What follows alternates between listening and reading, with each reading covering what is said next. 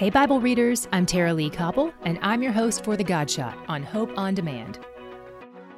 If I speak in the tongues of men and of angels, but have not love, I am a noisy gong or a clanging cymbal. 1 Corinthians 13:1. This famous passage about love is part of Paul's letter to the church at Corinth. This particular church is steeped in sin and idolatry, so Paul spends a good bit of time warning them about their sinful actions.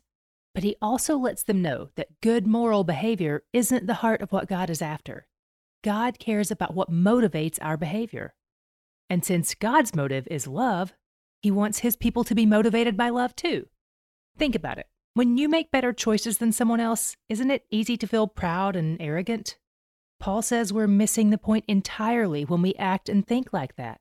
And on top of that, it's annoying, like a noisy gong or a clanging cymbal. I don't want to be like that. Today, may our pride be silenced. May you tap into and be motivated by the great love God poured out on you through Jesus. He's where the joy is.